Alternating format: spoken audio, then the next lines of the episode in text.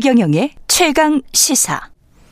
네, 국가수사본부장에서 낭만 정순신 변호사가 아들의 학교 폭력 징계에 불복해서 지리한 소송전을 벌였었다는 사실이 알려졌었습니다.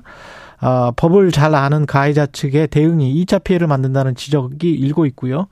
어, 관련해서 학교 폭력 피해자들의 법률 대리인을 주로 맡아온 박상수 변호사 스튜디오에 나와 계십니다. 안녕하세요. 예, 안녕하세요. 예. 정순신 변호사 사건 같은 경우는 2018년 3월에 전학 처분 결정이 났고 그리고 이거는 이제 교육청에서 난 거잖아요. 네. 그다음에 대법 판결은 2019년 4월 한 1년 조금 넘게 걸렸는데 보통 이 정도 끕니까 아니면 더 끄는 경우도 있습니까? 더 끄는 경우도 있습니다. 이거는 3심까지 1년이니까 예. 뭐 비교적 신속히 나온 편인 거고 음. 제가 하는 사건 중에는 사건 번호가 2020 그러니까 올해가 2023년이니까 벌써 3년째 접어드는 사건도 있습니다. 그렇군요.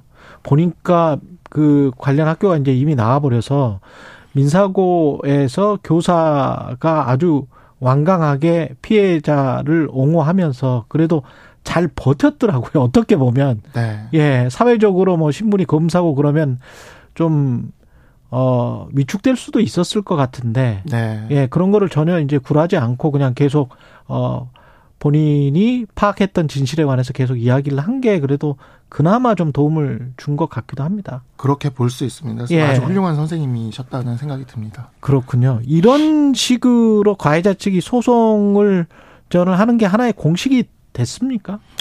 한 4, 5년쯤 전부터인데 네. 정말 이제 뭐 네이버에 이렇게 검색을 해보셔도 그렇고 굉장히 하나의 공식처럼 이젠 자리를 잡았습니다. 아무래도 음. 학폭의 결정이 있고 나면 그 학생부에 기재가 되니까 예. 그것이 이제 입시에 영향을 주게 되고 음. 그러다 보니까 그 부분이 가장 민감해서 이제 집행 정지를 받아서 입시에 영향을 주지 않도록 하는 이러한 목적의 이러한 소송들이 많이 이루어지고 있습니다. 그렇군요. 이렇게 시간을 좀 끌면 어떤 이익을 얻을 수 있나요? 아까도 말씀드렸다시피 예.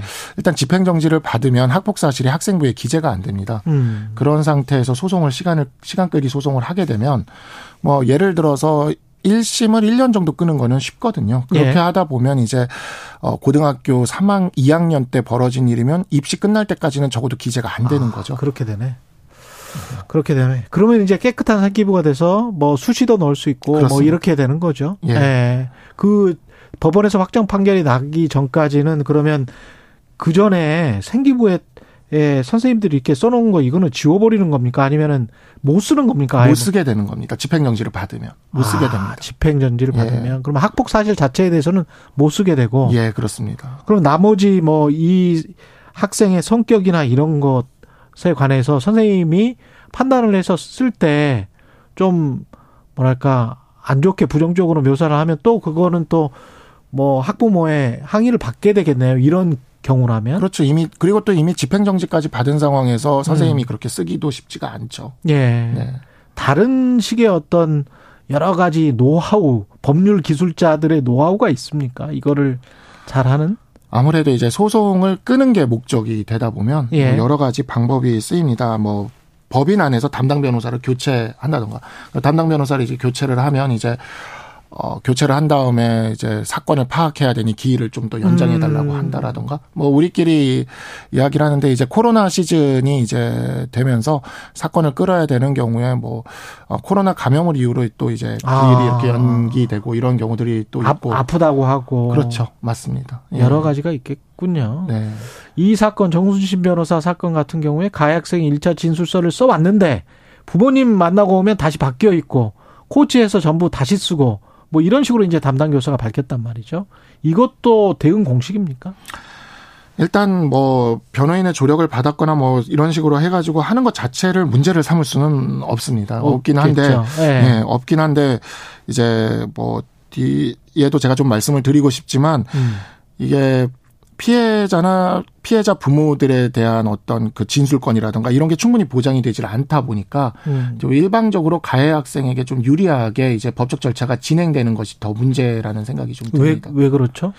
예를 들어 이제 집행정지를 하게 되면 집행정지를 예. 이제 인용하게 되면 신문 절차를 엽니다. 근데 음. 이제 신문 절차를 열었는데 보통 보면 가해자나 가해자 부모 또는 가해자 대리인만 이렇게 불러서 판사가 듣고 집행정지 여부를 판단하거든요. 예. 이 절차에서 피해자의 목소리가 반영될 여지가 전혀 없습니다. 아. 그러니까 피해자나 피해자 대리인들이 여기서 신문에 참여를 해서 이게 집행정지가 이루어지면 얼마나 고통스러운 일이 벌어지고 같은 학교 안에서 같이 다니면서 얼마나 힘들어지는지를 판사에게 설명만 할 수 있어도 판사님이 쉽게 집행정지를 내주진 않을 거거든요. 집행정지 때는 그 피해자가 못 들어가는 거군요. 판사님에 따라서 이제 들어오게 해주실 수도 있는데 어. 이게 의무화돼 있지도 않고 제도화돼 있지도 않기 때문에 대부분 피해자에게 뭐 집행정지 신문기일이 열렸는지도 모릅니다. 피해자들은. 그러면 일단 집행정지 받고 나서 본소송에 들어가는 거군요. 이렇게. 본소송을 내놓고 집행정지 신청을 하죠. 아, 본소송을 네. 내놓고 집행정지 신청을 하, 게 되는 거군요. 네. 그게 이제 공식이란 말이죠. 그렇게 하는 네. 게. 행정소송은 그렇게 진행되는 경우들이 대부분 그렇게 예. 진행됩니다. 그러면은 이렇게 소송을 해서 어 불복하해서 소송을 했는데 가해 학생의 주장이 오히려 받아들여지는 인용률이라고 하죠. 이게 더 높습니까? 피해 피해 학생의 주장보다? 제가 이제 피해자 대리나 피해자와 관련된 저는 이제 피해자 사건들만 좀 하고 있는데 예. 한 5년째 하고 있는데 상당히 높은 비율입니다. 그러니까 일반적인 행정소송은 집행정지 불인정 원칙이 있거든요. 음. 근데 어, 이 경우는 이상하게 학폭 사건은 집행정지가 많이 인용이 됩니다. 왜 그러는 거예요? 법원의 입장에선 그런 생각이 드는 거죠. 이제 법원의 최종적인 판단을 받기 전에 네. 학폭위의 결정만으로 음. 아이의 인생이 결정될 수 있는 어떤 입시라던데 가 이런데 영향을 주게 되면 네. 그거는 좀 이제 부당할 수 있지 않느냐. 그러니까 법원의 판단을 받을 때까지는 어. 어 일단은 집행을 정지를 해라. 원론적으로는 맞는 이야기인데 그렇죠. 법원의 판단이 너무 늦는 거죠. 그리고 법원의 거죠. 판단이 나올 때쯤이 되면 이미 입시가 끝나는 거죠. 근데 그 과정에서 또 2차 가해가 분명히 있을 것 같은데 법원 소송 과정에서도 여기 얼마나 괴롭겠어요. 같이 보면서 지금 저 법정 소송을 해야 되는 거 아니에요? 가해 학생하고 피해 학생. 법정 소송이라는 것 자체에 네. 이런 소송에 피해자들이 참여할 기회 참여... 자체가 없습니다. 아예 문제는 이제 집행 정지가 인용되고 나면 예를 들어 강제정약이나 분리에 관련된 그런 처분들이 있다 하더라도 예. 그게 시행이 되질 않습니다. 그러면 어떻게 되냐면 집행정지 인용된 다음에 그냥 같은 학교 계속 다니는 거예요. 아. 학폭위 처분도 하나도 시행이 안 되고 그냥 같은 학교를 계속 다니는 거죠. 그러면 이제 어떤 일이 벌어지냐면 가해자들이 이제 가해자들이 보통 가해자 집단인 경우들이 많은데 그렇겠죠. 이제 피해자한테 얘기를 하는 거죠. 음. 너가 아무리 해봐야 보호해주지 않는다. 않는다. 너는 법적으로도 보호해주지 예, 않는다. 도와줄 사람이 없다. 이렇게 얘기를 하게 되니까 이제 피해자들은 거기서 굉장히 큰 고통을 받게 되고 그로 인해서 피해자가 전학을 가거나 피해자가 자퇴를 하는 사례가 부지기수로 많이 있습니다. 되게 무력해질 수밖에 없고. 없겠습니다. 피해자들이 법적으로 보호를 못 받는 거네요. 그러니까 사실상 사실상 거의 보호를 받지 못하고 있는 실정입니다. 그럼 피해자들이 할 수 있는 거는 뭡니까? 어떤 법적으로는 할 수 있는 게 없어요? 제가 그래서 네. 요즘에는 사실 이게 교육적 목적이라는 측면에서 이런 학교 폭력 사건을 형사로 몰고 가는 게 그렇게 바람직하다고는 생각이 들지 않습니다. 근데 네. 어쩔 수 없이 이런 집행 정지나 불복 소송이 이게 절차상 이걸 폐지할 수는 없거든요. 예. 이러니까 어쩔 수 없이 요즘에 이제 피해자분과 상담을 하면 음. 어, 이런 부분을 알려드리고 음. 형사도 병행을 하셔야 된다라고 이야기를 합니다. 얘가 나를 가해를 했다. 그래서 고소를 하는 거죠. 고소를 하는 것. 네. 근데 이, 런 경우에 아까 이제 언어 폭력이었잖아요. 네. 정순신 변호사 아들 같은 경우에는. 네네. 네. 그런 경우도 어떤 형사 고소가 되나요? 그러니까 촉법소년 이상이 되면 만 14세 이상이 되면 고등학생이면 예. 고소를 할 수 있습니다. 뭐 아. 명예훼손이라든가 모욕이라든가 충분히 고소를 할 수는 있는데 물리적 폭력이 아니어도 그렇습니다. 예. 할수 있습니다. 그러네요. 아이들이 다 보는 앞에서 네. 그런 이야기를 했으니까. 근데 예. 그것도 네. 문제가 있습니다. 어, 그렇게 고소를 하게 돼도 예, 그렇게 되면 어떻게 대부분의 경우는 또 이제 검경에서 판단을 해서 소년법원으로 네. 송치를 합니다. 우리가 흔히 얘기하는 소년원에 간다라는 그게 이제 소년법원에서 송치돼서 예. 소년법원의 소년부 사건이 되는 건데 음. 그 사건에서도 피해자가 진술할 기회가 없습니다. 왜요? 그 사건도 절차가 그렇게 되어 있습니다. 아, 그래요? 판사와 가해자, 가해자 부모, 가해자 대리인만 사건에 참여를 합니다. 아니 판사가 신도 아니고 그러면은 양쪽의 주장을 좀 들어봐야지. 제가 그래서 피해 소년법원 사건의 피해자 대리인 제도나 피해자 참석하는 진술 제도를 마련해야 된다는 얘기를 몇 년째 하고 있는데 아니 따로 이렇게 불러서 만약에 서로 간에 마주보면서 신문하기가 좀 피학생한테 2차 가해가 있으면 따로 부를 수도 있는 거 아니에요? 그러니까 예를 들어 성범죄 사건 같은 경우에는 성범죄 사건의 피해자 대리인 제도나 국선 대리인 제도나 이런 것들이 다 마련돼 있습니다. 예. 그래서 피해자 진술이 보장이 되거든요. 음. 근데 지금 학교 폭력 사건은 그런 게 전혀 없습니다. 그러니까 소년부 가면 그냥 가해자, 가해자 부모, 가해자 대리인 얘기만 듣고 소년부 판사님이 결정을 내리시는 거고 음.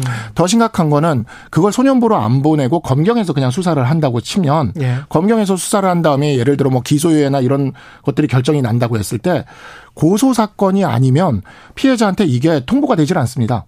어. 그리고 고소 사건이라도 이게 고소가 고소 당사자가 미성년자 아이거든요. 예. 저 제가 지금 하는 사건이 그런 사건 중에 하나가 있는데 어. 그 미성년자 아이가 학교 폭력 사건을 당하고 나면 그 핸드폰부터 일단 전화번호를 바꿔요. 근데 어. 바뀌기 전에 핸드폰 번호로 통지를 해주는 거죠. 그래서 기소유예가 난게그 피해자나 피해자 가족한테 통지도 안 돼요.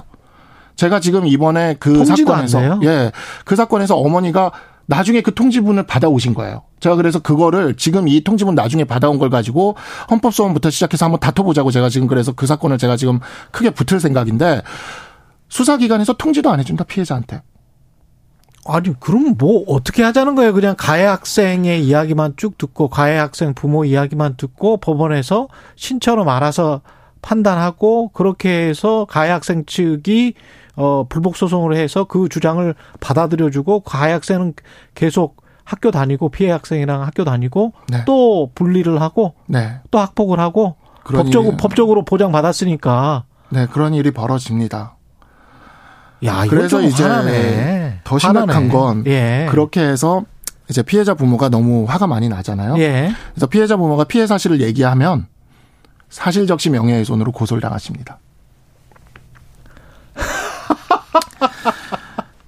아 거기에서 조금이라도 이제 네. 허위가 있거나 과장 아니요, 허위가 필요 없습니다. 허위가 필요 없어요. 우리나라는 사실. 팩트면 팩트를 진술을 해도 사실적시 명예훼손으로 고소를 당할 수가 있는데 아니 근데 이게 공익 아 그건 뭐 기자들 이야기고 그러니까 오로지 공익이 있을 경우만 위법성이 조각되는데 그렇죠. 그 판단을 하기 전에 피해자 부모를 경찰서에 불러다가 어. 피신 조서를 받고 그러네. 지문 날인까지 다 받고 나중에 무혐의가 나오더라도 네. 피의자로서 그런 조사를 받게 만듭니다. 피의자로서 그렇겠네요. 네. 그렇게 했습니다. 그렇게 되면 뭐 이러지도 못하고 저러지도 못하네. 네, 그 사실을 얘기하지도 못합니다. 더 요즘 심각한 거는 그 어, 어디 인터넷 게시판에다가 네. 정말 실명으로 이 하소연 할 수도 없네. 그것도 못합니다. 더 심각한 건또 하나 더 말씀드리겠습니다. 뭐더 심각한 거는 네. 학교 폭력을 담당하는 선생님이 학교 폭력 위원회 제가 이거는 작년에 했던 사건인데 네. 학교 폭력 위원회에 저기를 그 올렸다고 하여 네. 그 선생님을 무고죄로 고소한 겁니다. 가해자 부모가. 어. 무고죄로 고소를 해서 역시 선생님도 가서 피신 조서 받고 물론 무혐의는 받았는데 예. 피신 조서 받고 지문 날인하고 다 하는 거죠. 그러고 어. 나면 선생님들이 굉장히 위축됩니다. 그렇죠. 예. 예. 그리고 그뿐만이 아니죠. 인권위에 제소도 합니다. 그러면 학교에서는 인권위에 막 이렇게 이것저것 자료를 다 만들어서 보내야 돼요. 역시 선생님들이 굉장히 위축되십니다. 그럴 수밖에 없겠습니다. 아. 뭔가 바꿔야 될 것 같은데요. 김영석 님이 법이 약자를 통제하는 강자의 수단인가요? 이렇게 말씀하셨고, 김재영 님은 누구를 위한 법인지 모르겠습니다. 좀 화나네요. 뭔가 좀 바꿨으면 좋겠습니다. 일선에서 이런 사실을 많이 좀 알려주시기 바랍니다. 고맙습니다. 네. 예, 예. 지금까지 박상수 변호사였습니다. 고맙습니다.